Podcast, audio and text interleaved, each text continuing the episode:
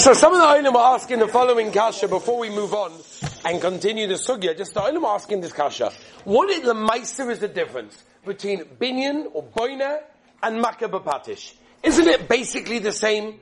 Is it like every time you build something, the final hammer blow, like when you're almost finished, that last knack on the stender, boom, that's makabapatish? No, the answer is not really. It happens to be a bit of machoikas, rishonim and achroinim, but just to make it very, very simple to understand, which could be negay for today also, is that, no, there's two different malachas, right? Every malacha has its distinct halachas, its nafkaminas, and it's, you know, various details that go together with it. There's boina, that's building, and there's makav patish, which is not building, it's finishing. Let me give you one example that the Gemara tells us, even though we're not learning makav patish, but through that I think you'll learn and understand what the nafkamina between boina and makav patish is. The Gemara says, what happens if you have a plate, and you have a beautiful plate, you made, you formed the plate all before Shabbos, that's great.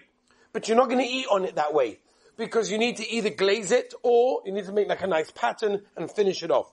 Says the Gemara, that is makiba patish. Meaning, the Gemara is telling us, and again, when we learn makiba patish, maybe we'll go into detail to understand a bit more about that. But the basic idea is, makiba patish is once it's built, once it's finished, the final finishing to make it usable. That's what it is. For example, we've learned here before, if you have band-aids, right? According to many poskim, taking off the white tab of a band-aid on Shabbos could be makabapatish. Why? I didn't build anything. I didn't finish it, but I made it usable. That's what it is. Because while that white tab is on the band-aid, I can't use it. It doesn't stick. Once I take off the tab, it becomes usable. That's makabapatish, right? Shlomi, you hear that right? So that's the nafkamina between boina, which is building, and Makiba Patish. Now there are those that hold it could be sometimes they overlap, and there will be times that maybe even according to the Machon you'll be over on two together, but the general halacha is that they are very distinct. There are of course nafkaminas.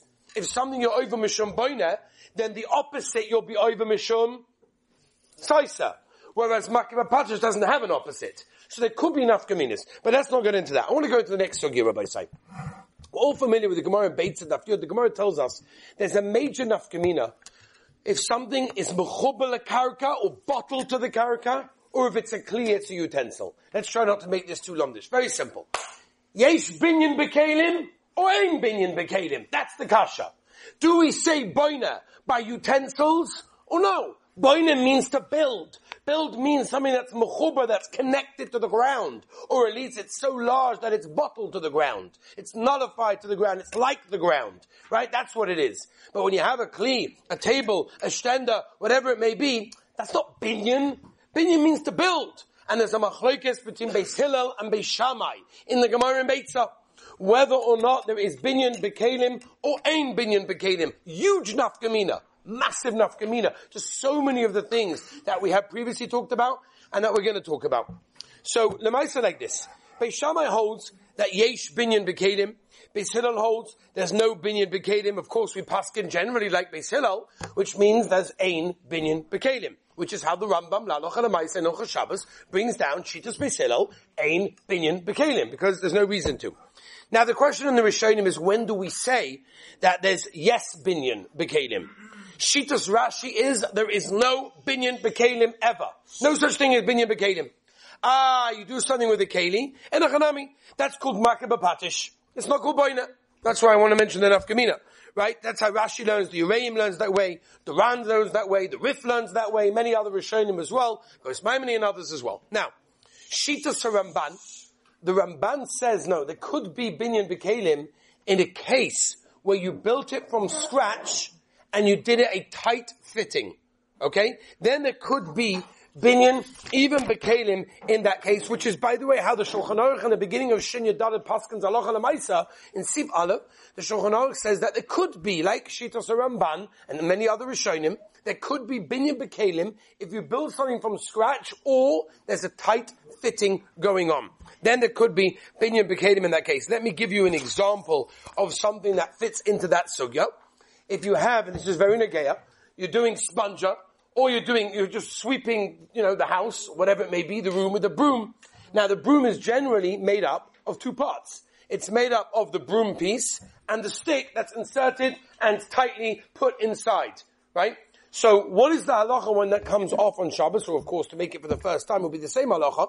The halacha would be, that would be considered to be boina, probably doraisa, according to most Rishonim. Why? Because I, ein binyan bekalim, for a Gemara, Beis Rambam, that's how we paskin. But in a case where you tightly screw something in, and you've made a keli, then we're going to be maskim, like the Shulchan Aruch says, the beginning of a Shinya Dalit. That is considered to be binyan bekalim. We will be machmer on that. That will be an issa according to many of a daraisa to take something and screw it in. What? Again? Lucy could be a drabonon. Otu, you're going to come to a daraisa. A table, for example, that has a leg, and the leg comes off.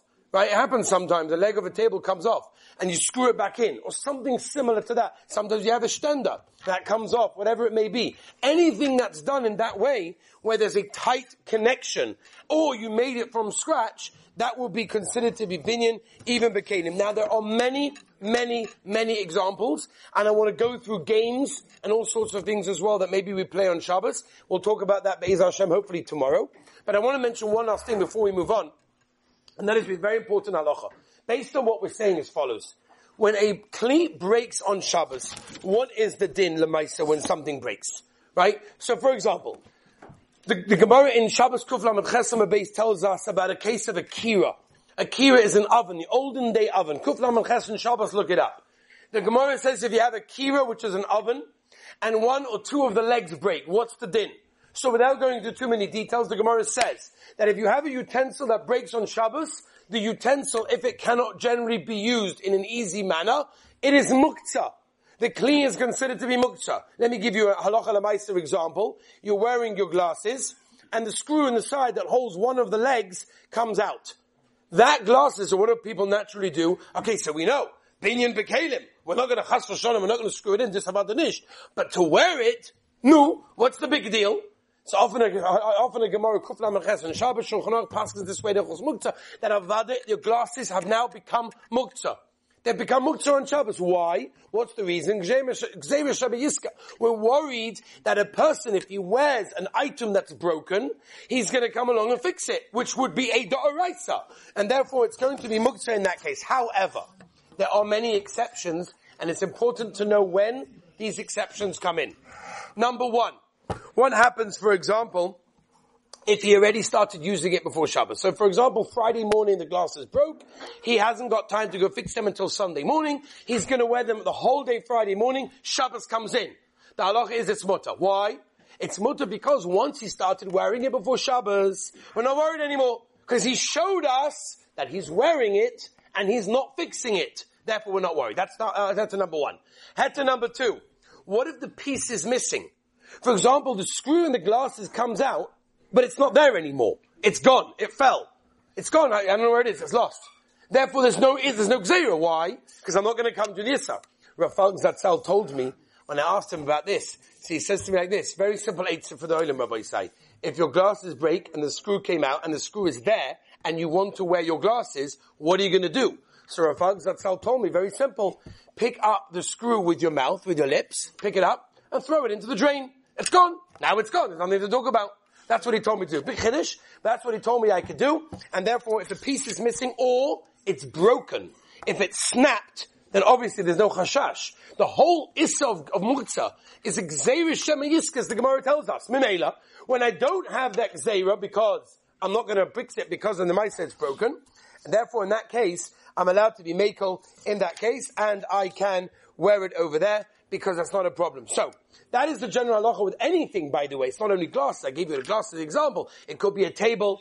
It could be anything that you have that is broken in a way that is unusable in a normal fashion where the piece is there that it's fixable could be included in the issa of Gezerah Shemiiska, which means the item is now mukta, and obviously fixing it will be an issa daraisa in that case. Now, one of the main sugyas I want to get to, and I think we'll just start this tomorrow, because it's a long sugya, it's an important sugya, and it's a sugya that's very negeya to many games and things that we play on Shabbos, is the halacha about things that are made to open and close, things that are made, we touched upon it a little bit yesterday, but I want to go through it properly, that things that are made to open and close or to be built and unbuilt. What is the halacha? Because now that we're discussing binyan bekalim, if it's tight, it's in a that's how we paskin. So what do we do with games and things that are tight, but are made to open and close? Be'ez Hashem tomorrow morning, the Siyat will discuss that. Have an amazing day.